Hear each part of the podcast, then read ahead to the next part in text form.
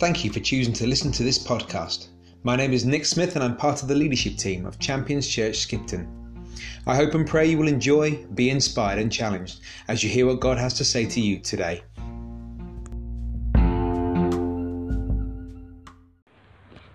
on Wednesday, I was speaking in Kendal to a group of churches, which was great. So the A59 is a very long road, and I followed a heavy goods vehicle all the way from Skipton to, to Kendal, I think. Um, on a Friday, uh, I was speaking in Bradford. We had a big training event, uh, and I was going to go in really early. I was leading the day, I had to be there for eight, and I woke up to this bright shining light. It was my son shining his head torch in my face, saying, Dad, weren't you supposed to have gone early today? So that was another one. Yesterday, I, um, last night in fact, I was speaking in Clitheroe for the Blackburn Diocese. They had a curates uh, retreat. And this one, I thought, this one is going to be uncomplicated. I'm going to go early. They're going to put some. I'm going to have some dinner with them. I was an after dinner speaker, which was quite new for me. I got to Glusburn, a very uneventful village generally, and I think I hit the biggest rock I've ever hit. And my tyre was punctured instantly. I had to change uh, a tyre quarter past six last night. I was due to be there at 20 to 7 to be ready to speak at uh, quarter to 7. I have an eventful week for speaking. Um, it's amazing when you kind of pitch up to do a talk and you're covered in black all over your hands. I'm going to need five minutes. So, this morning the sun was shining and I drove down the hill with a funny spacer wheel on my, on my car and it was uneventful. And I praise God for an uneventful morning with the sun shining. So, we have come to the next point in our journey in the book of Judges. We're looking at the, the Judges. I hope you're aware of that. I hope you're aware we've been looking at these characters through that book. Um, and la- last time I got up here, I set some questions.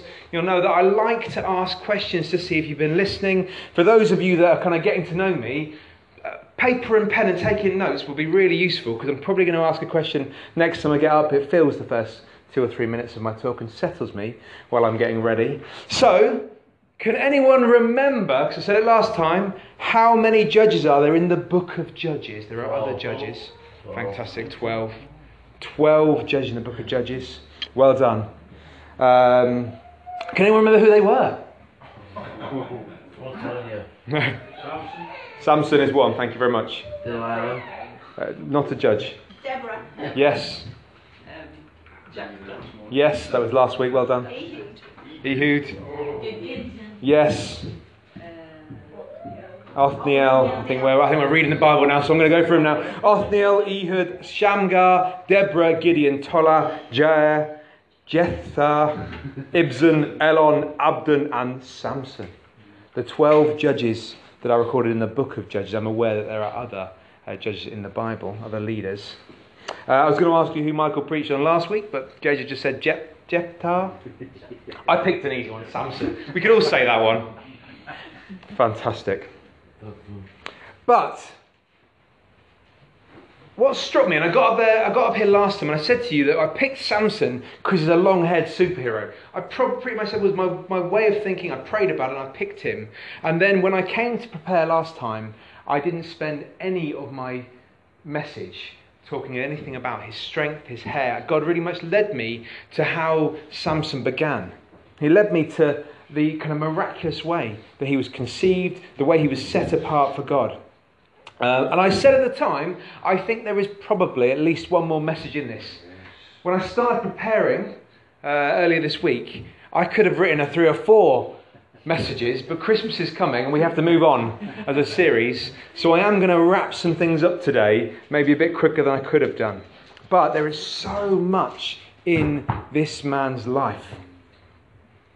So, before I start today, I thought it'd be really good to recap on some of the bullet points I brought from that first message, which I called Set Apart for God.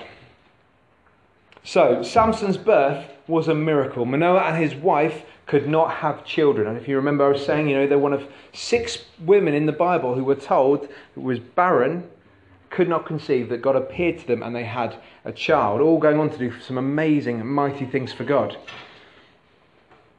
So they could not have children in their own power. I said that God wanted people to see his power in the miracle and not our strength. Samson was given life and lived it dedicated to God. The angel said uh, to Manoah's wife, you will dedicate him to God. He will follow a Nazarite vow. Uh, he gave instructions on what she could eat and what he could eat ultimately, uh, how he did his hair, all that kind of stuff. Uh, he was dedicated to God. Through the way he lived, the way he looked, to talk about his hair, his hair was braided in seven braids, it never was cut. Uh, people could see him as a dedicated follower of God. He stood out. He was a follower of God. And when Manoah brought an offering, there was a great bit in that passage where Manoah said, uh, "Can I, can I want to prepare an offering for this for this guy who we later found out was an angel?" The angel said, "Will you make your offering to God and not to me?" Um, I brought some challenge to us all, didn't I? We, you know, do people see God in our lives by the way we choose to live? Do others see a life dedicated to God? When we are blessed, who do we give the offering to? Who do we reflect our offering to? Do others see what we are doing? And do others see God in what we are doing? Some great challenge for us all. Don't you just love it when God does that to you?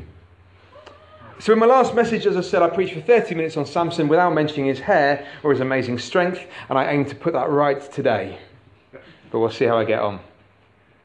So, let's grab or switch on our Bibles uh, and let's uh, turn chapter 14, verse 1.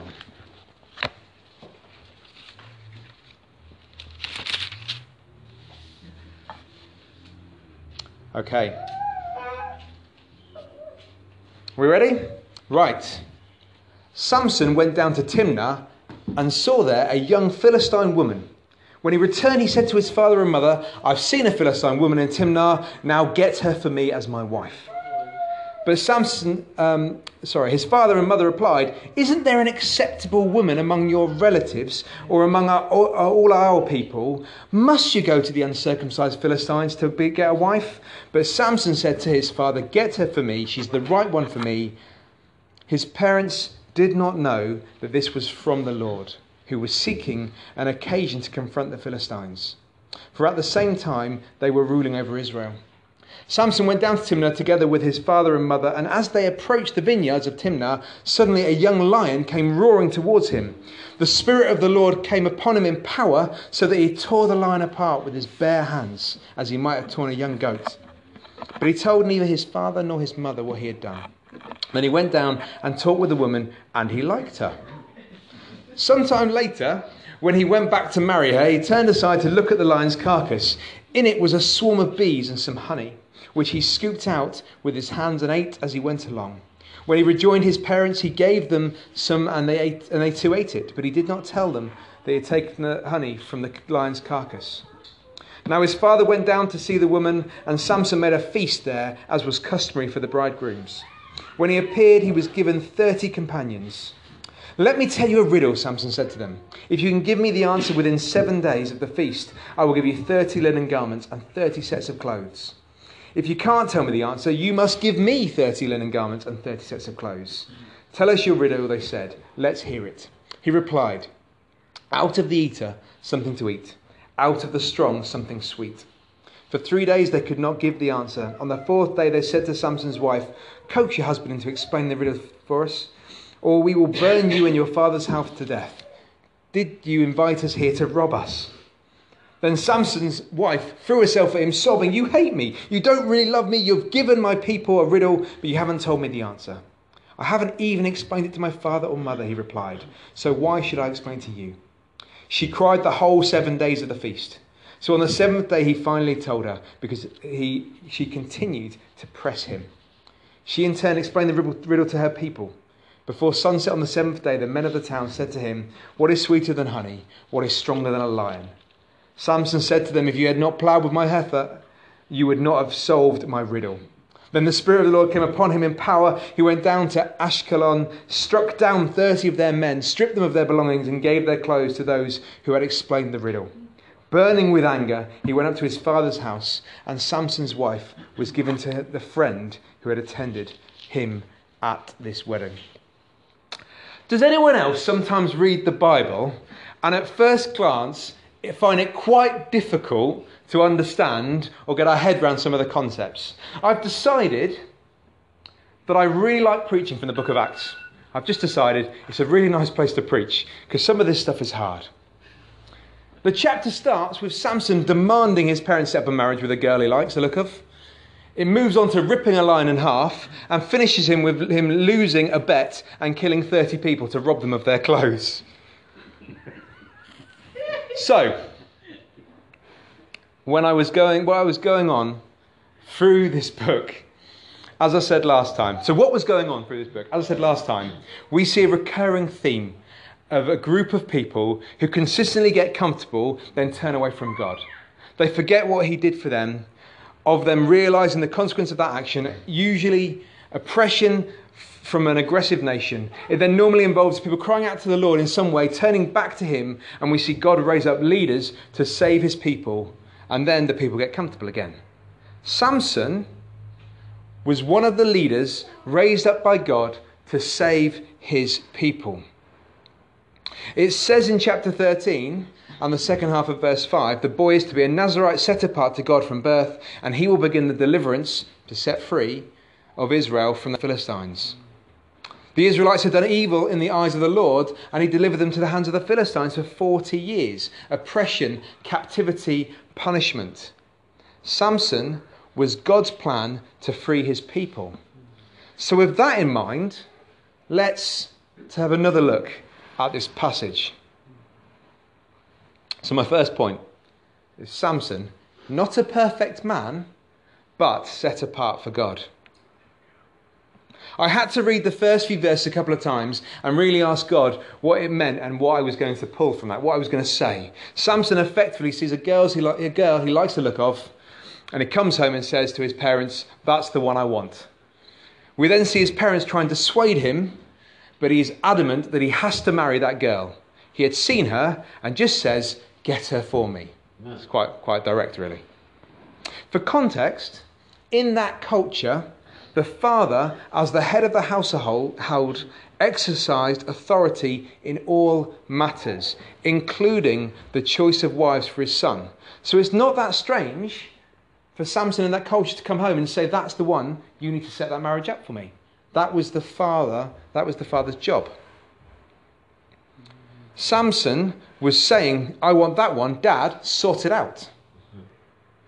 His dad is clearly not keen, which makes more sense when you realise that marriage with the people of Canaan, so for the Israelites, marriage with the peoples of Canaan was prohibited. They were not allowed by, by their own laws, and you can read in Exodus and Deuteronomy, they were told not to marry the people of Canaan, the peoples of Canaan. So you can understand, and it kind of says in the, in the verses, uh, isn't there an acceptable woman among your own relatives, among all of our people? You can kind of almost hear a mother saying, Isn't there someone close to home that you like? I heard my mum say that when I told I was marrying someone and moving to Wales. You can hear that voice. But actually, there was more to it. There was. This was deeply upsetting for them as parents. He was going against what they were told to do. He was marrying outside of the Israelite people, or he wanted to. Now we know, as we read on with the power of hindsight, that it wasn't a great choice and didn't end well. We also know, as we read through Judges, that Samson had a bit of a problem with women. He struggled with women, he didn't make good choices about women, and this was just the first of at least three of those bad choices. But it says in verse 4 that his parents did not know that this was from the Lord, who was seeking an occasion to confront the Philistines. If you read it in the message uh, kind of paraphrase, it says, arranging an opportunity against the Philistines. God wanted Samson to be in their face. This put Samson on their radar. We don't know, it doesn't say anything else in the book, but it seems to be the first time Samson directly encounters them through this marriage. This is important. In order for Samson to fulfill God's plan for his life, he had to be in confrontation with them. He represented God in amongst his enemies. It's interesting as there seems to be a theme in Samson's life. He makes choices that don't seem great to anybody, they don't seem to be of God. In fact, they seem to come from a place of anger, of desire, of revenge. But each time he winds the Philistines up a bit more and moves closer to freeing the Israelites. One thing clear is that Samson was not a perfect man. So, for example, because I can't read all the chapters, uh, the, the next three chapters, later on, he kill in the same chapter he kills 30 Philistines just for losing a bet. In chapter 15, in an act of venge, revenge, he ties 300 foxes together in pairs with a flaming torch tied between each one of them and sets them running through cornfields, olive groves, and vineyards, decimating the Philistine kind of produce. That got them quite cross. Yeah. He goes on to kill over a thousand men with a donkey's jawbone when they got a bit cross. These, on face value, do not seem like positive events or choices that we would like to take. But God anointed Samson to set his people free. And to do that, he needed to be set up, he needed to set up a confrontation with the Philistines. God made Samson to get at them and anger them. It was a gift he was given. Samson was not just a man who made bad choices. I think something that struck me is like so many times when I read the Bible, so many key figures we read about, people that went on to enact uh, God's will. We saw some amazing kind of miracles through. Samson, like many of them, had faults. He was a fallen man. But through his relationship, his dedication to God, people saw God's power and he transformed the lives of God's chosen people. Samson was fulfilling God's plan Despite his failings, God still used him.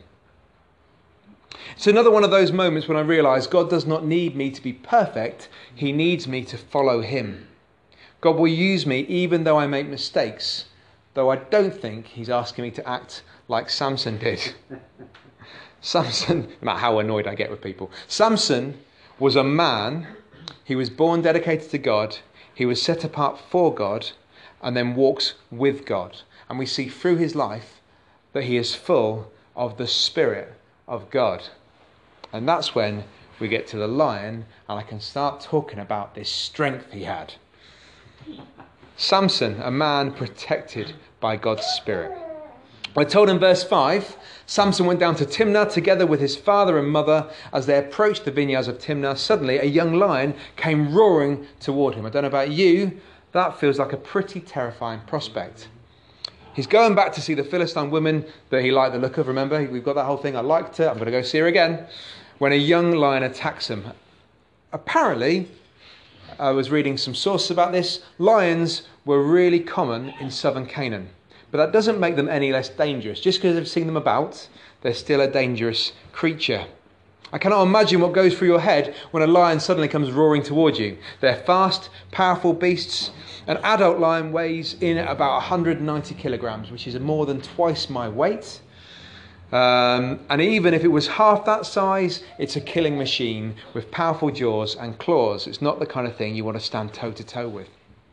I think the options available to me might range somewhere between freezing fear or turning and trying to outrun it, which is obviously pretty hopeful, Standing to fight it isn't up there in the way I would have approached this. But it simply says in verse 6 the Spirit of the Lord came powerfully upon him so that he tore the lion apart with his bare hands, as he might have torn a young goat. But he told neither his father nor his mother what he had done.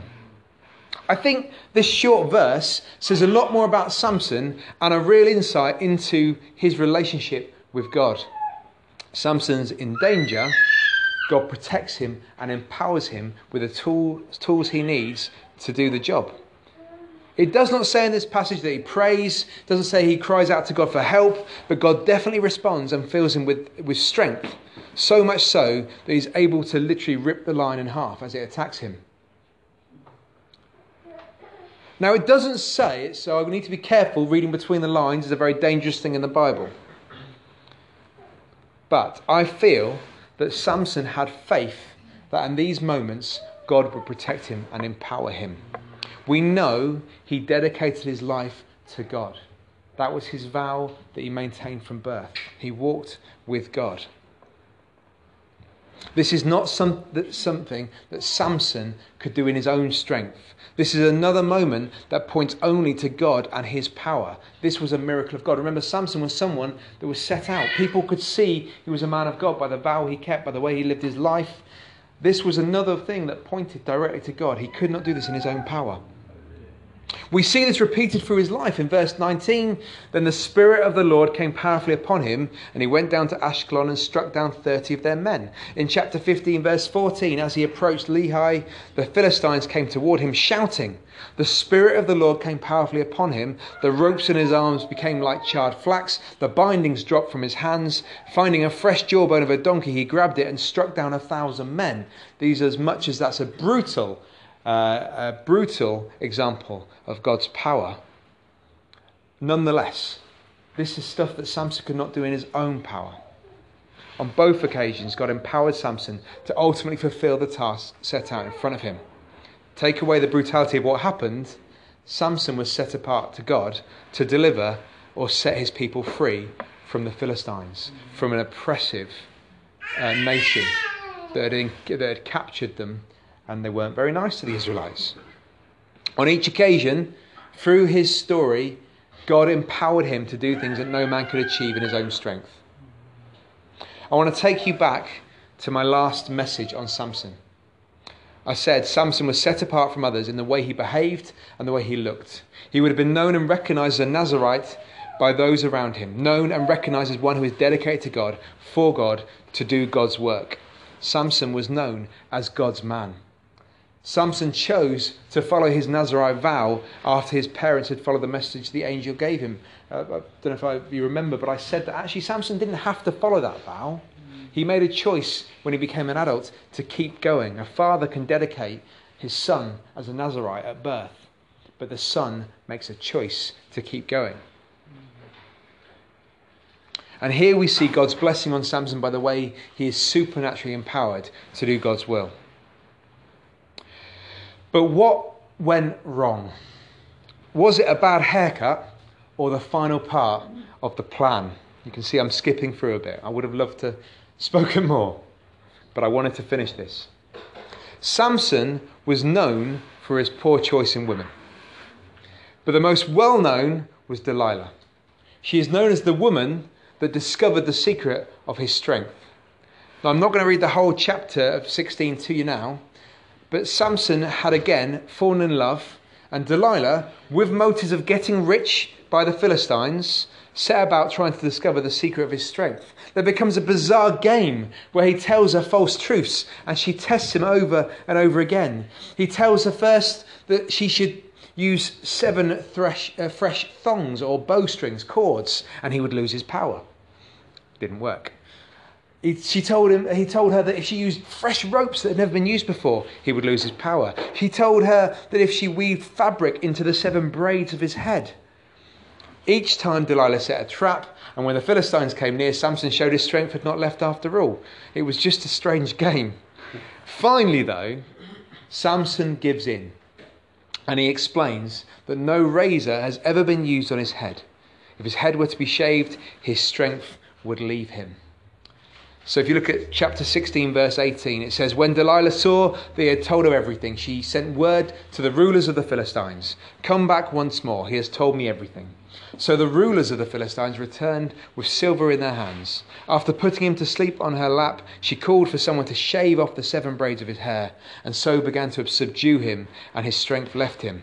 Then she called Samson, the Philistines are upon you. He awoke from sleep and thought, I'll go out as before and shake myself free. But he did not know the Lord had left him. Then the Philistines seized him, gouged out his eyes, and took him down to Gaza. Binding him with bronze shackles, they set him to grinding grain in the prison. On face value, you scratch your head a little bit on this whole passage. Why has Samson allowed this to mm-hmm. happen? It was quite clear what Delilah was doing.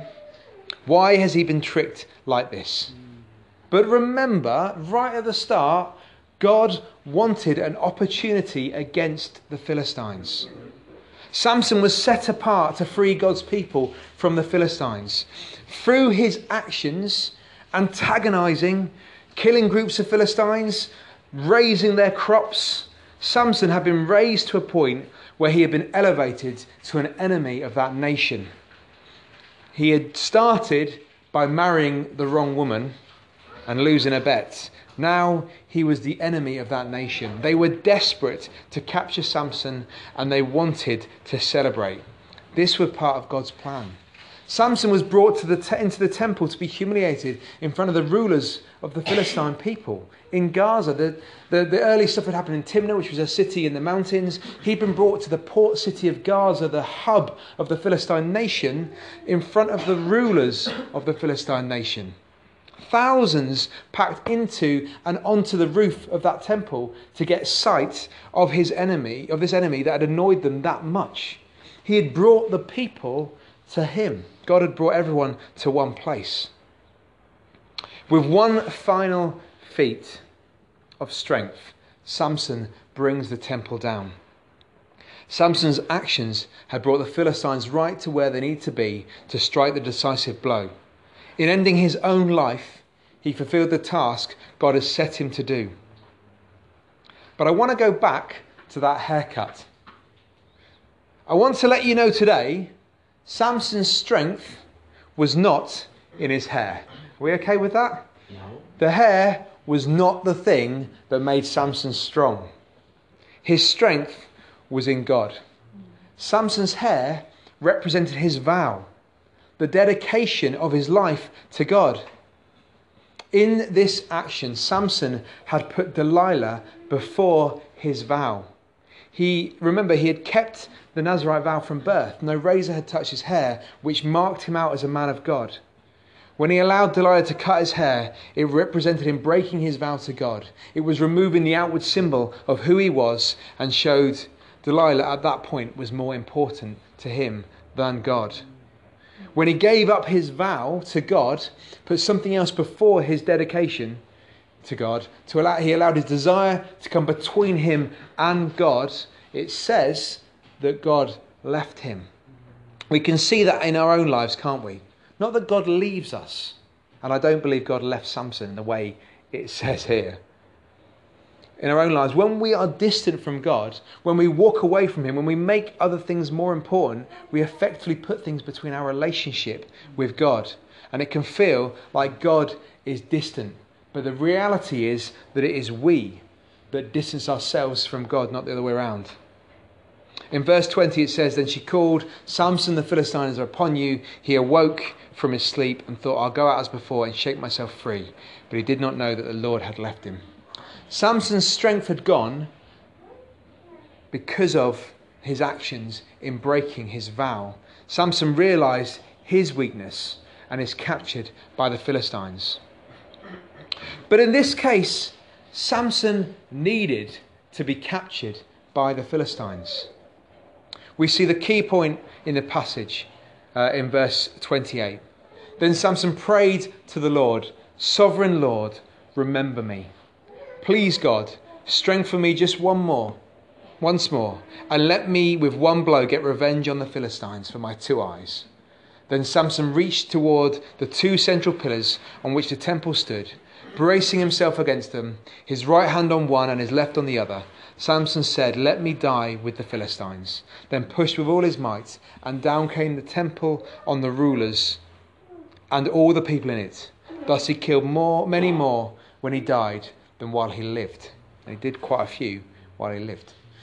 He stood there in the middle of that temple, people jeering and shouting abuse. Samson knew his role to free the Israelites. He turned back to God. Simply put, God, remember me. He gives his life to God's work, and in this case, he gives it sacrificially, uh, sacrificially in the most final way. God strengthens him again and he's able to complete his work. There's a key message here for us all. When we turn back to God, when we dedicate our life to Him, He is waiting to bless us, to welcome us back. God never leaves us, it is us that turn away from Him. Samson realized his Creator, God, one more time and gave his life so that the Israelites would have freedom. Strikes you very quickly, doesn't it? That it's quite a familiar story. We heard that before. Is anyone, can anyone draw a parallel in the Bible? I would hope you're thinking of what Jesus did for us. For us. Jesus died that we might live. Jesus took the punishment, he brought everything down on himself so that his people would go free. So, to finish, Samson led a life that was set apart for God. Samson was not a perfect man, and he did things that we would not expect a man of a man set apart for God. God used Samson for his plan. Even though he was not perfect, he still dedicated his life to God. God empowered Samson to achieve great feats of strength. Each time it is clear the Spirit of the Lord gave him the tools he needed to do the job. And he does that for us, doesn't he? Whatever is set before us, the Spirit empowers us to do God's work. Samson's power was not in his hair, but Samson let personal desire come before his dedication to God. And it's so easy for us to do the same, whatever that might be. God did not leave Samson. And when he cried out to God again, Samson's strength was restored. Samson gave his life to bring down those that oppressed the Philistines. He gave his life so that others might live free. And that reminder for all of us today that Jesus did that for us. Jesus died so that whatever any of us have done, remember the Israelite people had become evil in the eyes of the Lord and they had fallen into 40 years of oppression in the Philistines. The Israelites were evil in the eyes of the Lord. Yet, God raised up a leader who would uh, bring them freedom, a leader that died for them that they might be free. Whatever we've done in our lives, whatever, wherever we've come from, our background, God has raised up a man of God, a son of God, who died for us that we might be free.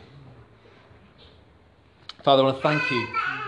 Thank you for these great uh, passages of the Bible. Thank you for drawing us to them when sometimes we want to just gloss over those bits and go to the easy bits. Father, thank you that even in that hard stuff, your power is clear. How you've used people uh, is clear, Father. Thank you that we, whatever our background, whoever we are, have been given the choice of life through what your Son did for us. Father, we pray that as we hear about Samson's life, as we hear about a man who's set apart, who's set apart for God, we can know that in whatever uh, we worry about, whatever our own failings we might be afraid of, Father, that you can use us powerfully. If we give our life to you, you we can see people's lives transformed around us, Father. And I pray, speak to us as we hear your word. Speak to us as we hear uh, what you did through men of God like Samson. Speak to us in what our place is and what you have planned for us. Amen. Fantastic.